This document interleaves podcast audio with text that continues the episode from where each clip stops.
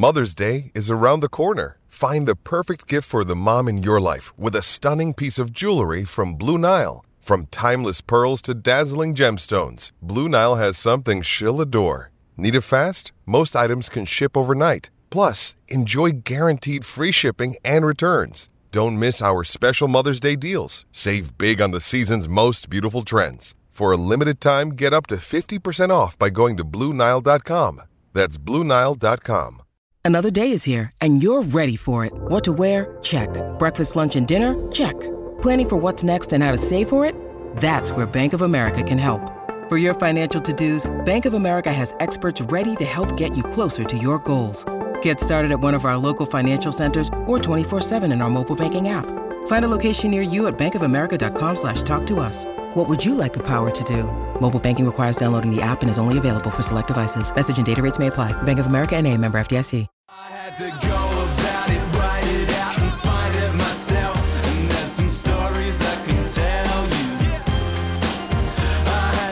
This is the final word T20 World Cup Daily, day two, with Geoff Lemon and Adam Collins. Uh, today, Ireland played Zimbabwe and West Indies played Scotland, and we are in the lovely Victorian coastal town of Lorne. What a joy to be here. One of my favourite places. I've stayed here many times over the years. Uh, it's right in the heart of the Great Ocean Road, which was built after World War One, wasn't it? With returned servicemen who came uh, and were given a job building this magnificent road. You're within striking distance of Cape Otway, of the Twelve Apostles, about an hour in either direction. This is a town of about a thousand day to day, but during the peak seasons, during the summer here, it swells with lots of tourists. You, you came here into school, as you didn't back in the day. I did when I was 18. Um, had a very reputable time. Everything was completely above board. 151 miles, the Great Ocean Road. I should know what it is in kilometres because that is the unit of measurement that we use, but it is not the one that, I know that's it uh, yeah, I was going to say that's uh, well, 150 mile an hour. Yes. um, that, that's Oh. uh, you said that's the other way. If it were 150 Ah. kilometres, you instinctively know that's about 90 something. wouldn't you? Sure. Okay. So, I, so you're thinking like Jofra Archer peak speed at Lords miles per hour. I used to no, do it with that petrol- Was, that was kilometres. Well, I used to so- with petrol stations Yeah. where you used to be able to go and see petrol was, you know, there'd, there'd be um, leaded might be 145, Sure. unleaded 140, and, and, and you go right. Well, that's um, that's Mark Wood. That's uh, but now Ah, okay. petrol Now. is much more expensive. Now you've got to do it in service speeds. Yes, you know, that's that's, right. a Pete Sampras first serve. Um, we're in Lorne because we're, we're working with Visit Melbourne, who are encouraging people to visit Melbourne. It says it in the name. Uh, and Melbourne is the gateway to this part of the world where you can come down and enjoy yourself on these beautiful, pristine beaches. Plan your Melbourne visit, visitmelbourne.com. So yeah, all the restaurants and, and cafes out there as well. It's yeah, as I say, it's, it's one of my favourite places Mm-hmm. in, in the whole state, in the whole whole country. Full stop. Uh, but There's we'll a place called Captain Hook Fish and Chips across the road, and I'm going to demolish that place as soon as we finish filming. I'm in there like a shot. And if you're listening on the podcast, if you watch on YouTube, you'll see behind us here as well. It's it's the perfect time to be filming around sunset. We're going to Mm-hmm. do the first game now, and and then we'll take a beat and we'll do the second game later, Jeff. West Indies, Scotland, in Hobart, uh, where it was frosty and frigid this morning uh, or this afternoon when they got going. Tell us all about it in 30 seconds or less, Adam. Yes, Scotland was sent here. Nine degree day down at Bellerive. Rain affected first innings. They still had time to make it to 160 for five. They got all the overs in. George Munsey unbeaten on 66 not out. Hit boundaries at the start, boundaries at the end. And between times here was the rock. He had support from MacLeod and from Greaves, who made uh, 20 odd apiece and also found the rope on a number of occasions. But when they went to work with the ball, the West Indies had no response. At one stage, losing seven for 32, an epic collapse. They're all out for about 110. They lose by 42 runs. Leask takes two. Watt takes three for 12 from four overs or something like that. They caught everything. They were outstanding, the Scots. Second big upset in two days. Oh, uh, good that we have a separate qualifying tournament. You can't have teams like this in the main draw. Namibia knock off Sri Lanka yesterday uh, in a clinical performance, and then Scotland much the same today. I mean, at one stage, the Windies are flying. They're 53 for one after about five and a half overs. They've got two balls left in the power play, and that's when the second wicket falls. And from there, they lost nine for about 60. And it was exactly like Namib- Namibia did yesterday. It was an organised, well marshalled performance, discipline in the field, took all the catches, affected all the runouts, and made the better team, the bigger team, the more marquee team panic under pressure. Yeah, so five wickets to spin, which I've already touched on. But a word for the seamers, Josh Davey and Brad Wheal, who both play in the county championship. Like getting Kyle Mayers when he hit, he goes six four out, good catch at mid wicket, crucial, and then. Mm-hmm. a couple of overs later, as you say, they take the second wicket when the score's on, yeah, 52 or 53. Uh, that's through Brad Wheal. And that just gives them a little opening. At that stage, you're thinking, well, with all the experience the West Indies have, all the depth they have with power hitters coming in as low as number nine, that all they really need to do is have two or three of them come off. But it was consistent wickets through the middle overs. They didn't give them a chance to breathe. Yep. And as I say, they caught absolutely everything. There were three fantastic catches uh, at, at different points on the onside. There was a George Munsey catch early on. Then Michael Leask, when he wasn't bowling, he was taking catches and executing Mm-hmm. runouts. And even the last one, Chris Greaves, the 10th wicket and final wicket of the innings when yeah, when they were all out for 118. Uh, it was kind of a, a nice way to end it with, a- with a fine catch. They're not as deep a batting team as they once were, West Indies. You, you think about them in T20 World Cups and you think Darren Sammy coming in at number nine, Yeah, you know, and, and hitting 24 off eight balls. They're not that kind of team anymore. They've got Akeal Hosein coming in, Alzarri Joseph. They've got uh, Jason Holder down there, who's who's good at sort of keeping things together, but isn't the super bludgeoner kind of player. Um, they're a much weaker batting side than we've seen from West Indies teams in the past, but it was it was really instructive just how they lost their heads once the pressure was applied. Yeah, second day in a row. Almost the, the replica of the way that, that Sri Lanka lost theirs at Geelong yesterday. And remember, the Windies have played loads of T20 international cricket between World Cups. Scotland have played twice. They played New Zealand in two games in the England in the in the uh, in the UK summer over in, in Yep. Edinburgh, I think it was. But they've not been playing this format of the game at all. And Berrington, the new captain, that's been leading them since the last World Yep. Cup as well. Uh, I mean, I know they were there in Dubai last year, and I know they made it out of the group stage, so to speak, into the Super 12. But um, you know, they look even stronger now. Um, and Mark Watt, who got good opportunities playing for Derbyshire this year, uh, look, he didn't put a foot wrong. I love the way that he bowls from behind the behind the stumps, just to change his length and has that big deep bag of tricks. And yeah, Leask did nothing wrong either with his off breaks down the other end. They hit the stumps a couple of times as well.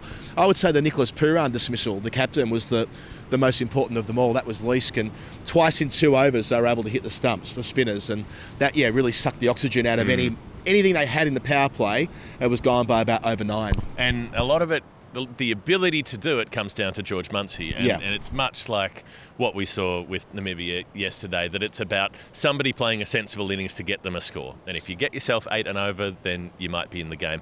And that's what happened. I like watching George Munsey. He's got this kind of hunched over vibe. It's, it's, it's like a bit 1950s, or even earlier, like Flat Jack Simmons might have looked like that when he was at the crease. Um, and then he unleashes into this into these powerful shots. He's he's he's just got that bulkiness that makes him look powerful. I was watching the game with your dad this afternoon. Daryl came in and looked at him and said, "That bloke looks like he can hit it a long way," and he can, and he did. We did, and I mean, I think that the tempo as well, wasn't it? He hit, I think, six boundaries across two overs inside the power play. Then the rain hit at 52 for none, I think it was, in Yep. the sixth over. They got a good start, right? Yep. But then they, they pretty much go to run a ball through the middle overs. Uh, they consolidate. Not that they needed to, but they, through Munsey, we were able just to keep a lid on things. I mean, Berrington hit an enormous six, um, probably the biggest six we've seen in the competition so far. I think it was the out roof. of the stadium. Yeah, at least onto the roof of the Ricky Ponting stand. But I, I reckon it went just by the roof and kept going. I mean, it was could have done it was, so, it was in those. It was in that sort of. Remember those ones that Clint McKay getting getting whacked out of that ground? Maybe it was Ben McDermott putting him in the river. Um, it was that kind of vibe. Yeah, right. But they, uh, uh, so what Munsey provided them was the ability for, say, Cal MacLeod to play quite aggressively, go at a strike rate of about 160. Yep. And even at the end, with I know they're obviously going for it, but Greaves 16 not out off 11 balls, and it was that last over, wasn't it? The 20th over when um, where Munsey went 4-4 to get 15 from it and get them up above 160 in exactly the same way that Namibia did yesterday. Just psychologically, you know, above eight and over, um, I think it still is a, a barrier of sorts in T20 cricket. So exciting times in the qualifying groups. Cat meet pigeons, Yeah. and still one game to go. Uh, let's go to Ireland and Zimbabwe. and let's hopefully end up inside somewhere in the pub if all goes to plan. All right, we've found a place to go inside and watch uh, Zimbabwe play Ireland, which is just as well because it's fairly crisp out here. Adam, we're at the Lorne Hotel. They've looked after us. We had somewhere indoors uh, to watch the game, but it's not uh, suitable for us to film in there now because they're shutting the pub. And here we are, standing on the balcony again. It is freezing cold here. It looked horrible to, for, to be playing cricket. I mean, I can barely get a word out, and, and, and Hobart looked dire. Samuel Badgery was um, commentating from the dugout wearing a blanket at one stage, and all the cutaway shots to the crowd were anyone who had a scarf, a woolly Uh-huh. hat, and his gloves was wearing them. Um, Dan Cherny, our colleague from News Corp, made the observation that it, it's a, it's hard to find out what a suitable total to chase in Mm-hmm. October is under lights in Hobart because no one's been daft enough to schedule a game under lights in Hobart ever before until today. Do you want me to tell you about the game in 30 seconds? Yeah, please do. okay. Basically, it boils down to this. Uh, Zimbabwe look like they might be the third sort of senior team to fall over. They're 4 for 79 at the halfway mark. And then Sikandar Raza cuts sick. 82 from 48 balls, five sixes, gets out from the last ball of the innings, takes them up to 174. Um, and Ireland fell over at the start and never recovered. Uh, Richard Ngarava and Blessing Muzarabani took two wickets apiece at the top, and that was all she wrote, just about. Although there was a decent last wicket partnership that uh, spared the blushes a little bit, got them up to 143 for nine. Yeah, that brisk partnership that Raza was involved in, where I think he hit all of about 10 out of the 58 that they put on for the fifth wicket. As he comes in, it's a crucial juncture. And look, we had Sikandar Raza on the final word, uh, our weekly edition of the show, about a month ago or so, and he's talked at length about the, the sort of cricketer he has become in recent times. I'm not surprised that he's been able to hit a 26 ball 50 at a World Cup. Remember that Zimbabwe weren't even eligible to qualify for this tournament when it was played in the UAE Yeah. last year. They was they were um, Naughty corner. they're in the middle of an ICC ban, so I mean, it didn't even get talked about the Zimbabwe. It's just like they were forgotten about. Oh Yep. yeah, they're not here. Why? Oh, it doesn't matter. They mm. won the qualifier, and I know it's 50 over cricket, but they've been mm-hmm. given a, a great deal more exposure through the World Cup Super League in the last two years, which has meant their 50 over cricket's improved. So yeah, it stands to reason that so is their 20 over cricket. It's just a crying shame that there will be no more World Cup Super League after the 50 over World Cup next year, mm. and Zimbabwe won't get the fixtures they need to be on this upward curve for much longer. That's the reality of the situation. You, do you worry that that's the way it's going to go, that we'll see them dip off Well, the again? FTP it makes it pretty clear that they're just not going to get the fixtures they've had the last two years because sides won't need to play Zimbabwe, so Yeah. they, they probably won't. Uh, but well, some will because I know that India have got a Mm-hmm. really good track record at, at touring Zimbabwe. And look, it's not. This isn't about the politics of Zimbabwe tonight, but just simply laying a marker that Mm-hmm. we shouldn't be surprised that um, a side that's been improving in the last two years has rocked up tonight and through the leadership of Sikandar Raza um, has, has they've, they've bossed this game and they bowled super well as well. Yeah, I, I think one of the most memorable parts of his career was uh, just how devastated he was Yeah. when they missed out of the, on the 2019 World Cup qualification, and he played so well in that tournament. You know, that's that's when he, he really took hold of people's imagination. He's gone from there to just get better and better as a player. Uh, the way he took it on tonight was it was exciting. It was high octane cricket. It was mostly leg side. He was going back to the short balls and, and pumping them away on, on the pull shot. He was pulling the spinners. He was playing the little get inside the line, pick up flick shot Yep. over fine leg. Uh, it was it was targeted like sensible aggression against Ireland's uh, bowling, and I mean the Irish will be disappointed at the way they bowled after having them four down Yeah, they had opportunities, a wicket in, in the first over. I think three wickets in the power play, so they laid a bit of a foundation. and fielded well. Like yeah, that's right. Relay catches on the boundary. Yeah. They were they looked sharp at yeah, times. I, I agree. Josh Little's a very, very good cricketer. I'm not Mm. surprised to see him um, taking advantage of the bigger stage that he's on for Ireland this week at the World Cup. But yeah, with the bat, they were in all sorts inside the power play. They lost uh, two. Um, uh, Muzarabani wasn't it? Took two wickets in the fourth over. They'd already lost two. Paul Stirling Mm. Yeah. was out in the first over of the chase, and they were no and that hope makes such there. a difference to them, Yeah. like the way he charges things off top. But then there are these, you know, these players who've come through in Harry Tector Yeah, and Lorcan yeah. Tucker in the last couple of years, who who are they're the important wickets now as well. Yep. It used to basically be Stirling and Balbirnie, uh, and now those two are up there in terms of significance. I think. Yeah, that's right. The fact that Tector and Balbirnie, the captain, went in that same uh, Blessing Muzarabani over, over and, and both of them were regulation caught behind uh, Mm. chances as well. It wasn't as though they were trying to hit out; they just got good good deliveries on a Yeah, on a, a, very surface. that- tall fast bowler Yeah. who was getting it to move. well, that's right, on a surface that seemed to, to work for them, and Mm-hmm. then um, yeah, it was the slower bowlers as well, in, including Sean Williams and, and Sikandar Raza himself, who were able to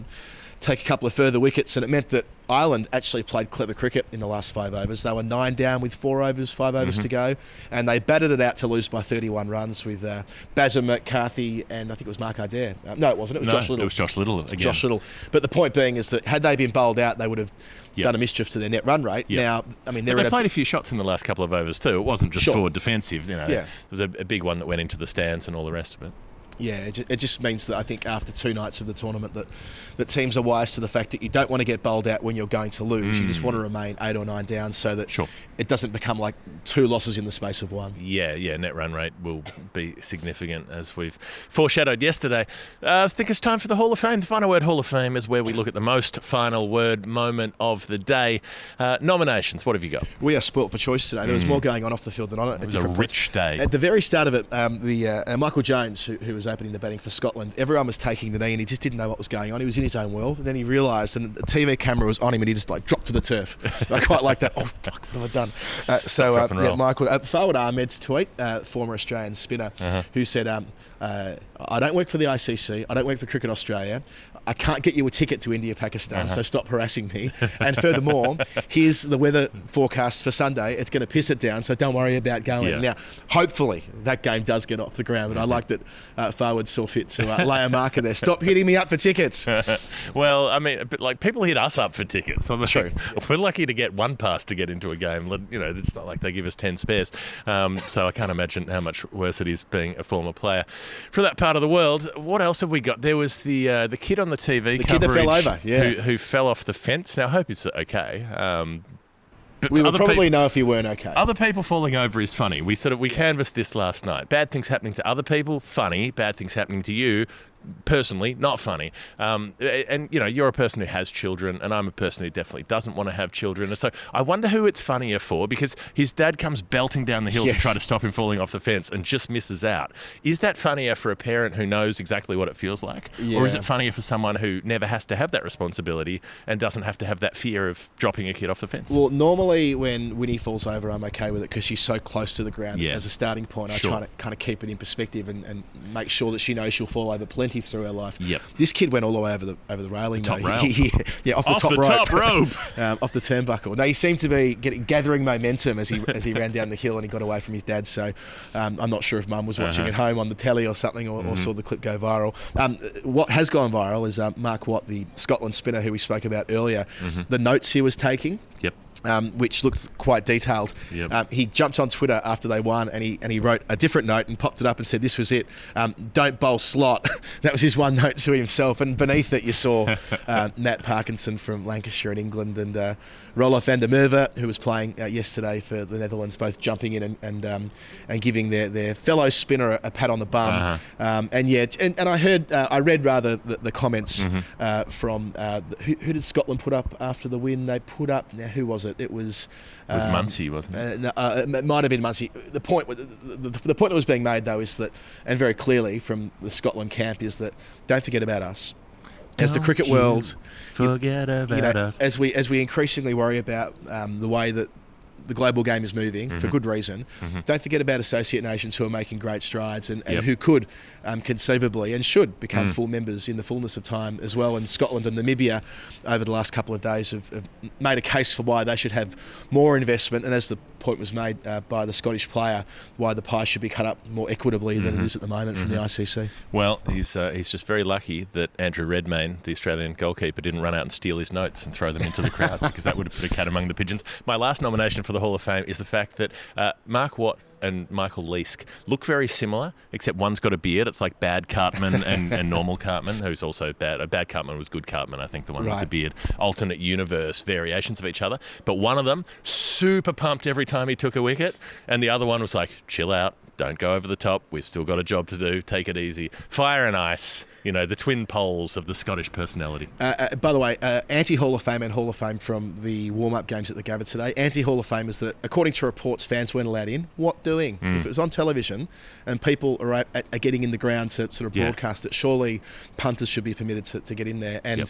the Hall of Fame component of that is that Liam Livingstone has hit a bomb uh, which has gone out of the Gabba, Out over the the, top of the roof. I don't think I've seen that at the That's Gabba That's a big before. place. I think Chris Lynn did it once in a BBL game, come Maybe. to think of it. But yeah, could have. um, it- it's done. a sign of what is to come, I'm sure, with Livingstone over the next couple of weeks. Right, this has been the final word T20 World Cup Daily Day 2. Uh, we are here every day of the World Cup, uh, and we're doing this with the help of Visit Melbourne. Uh, don't forget to plan, Plan your visit to Melbourne. Yes. Visit Dot com. Dot com. Why wouldn't you want to do that and be at Lorne where we've been today? We'll be back at Kardinia Park tomorrow. We're going on a road trip again uh, when the, the, the teams play in Hobart, then back at Geelong, then back on the road again, and then we're going on a drive after the World Cup, Yeah. uh, all through regional Victoria. So this will be an ongoing part of our conversation on You the pod. can, you can go to the Lorne Hotel and you can say, in this very spot, on this very balcony, the final word recorded a podcast.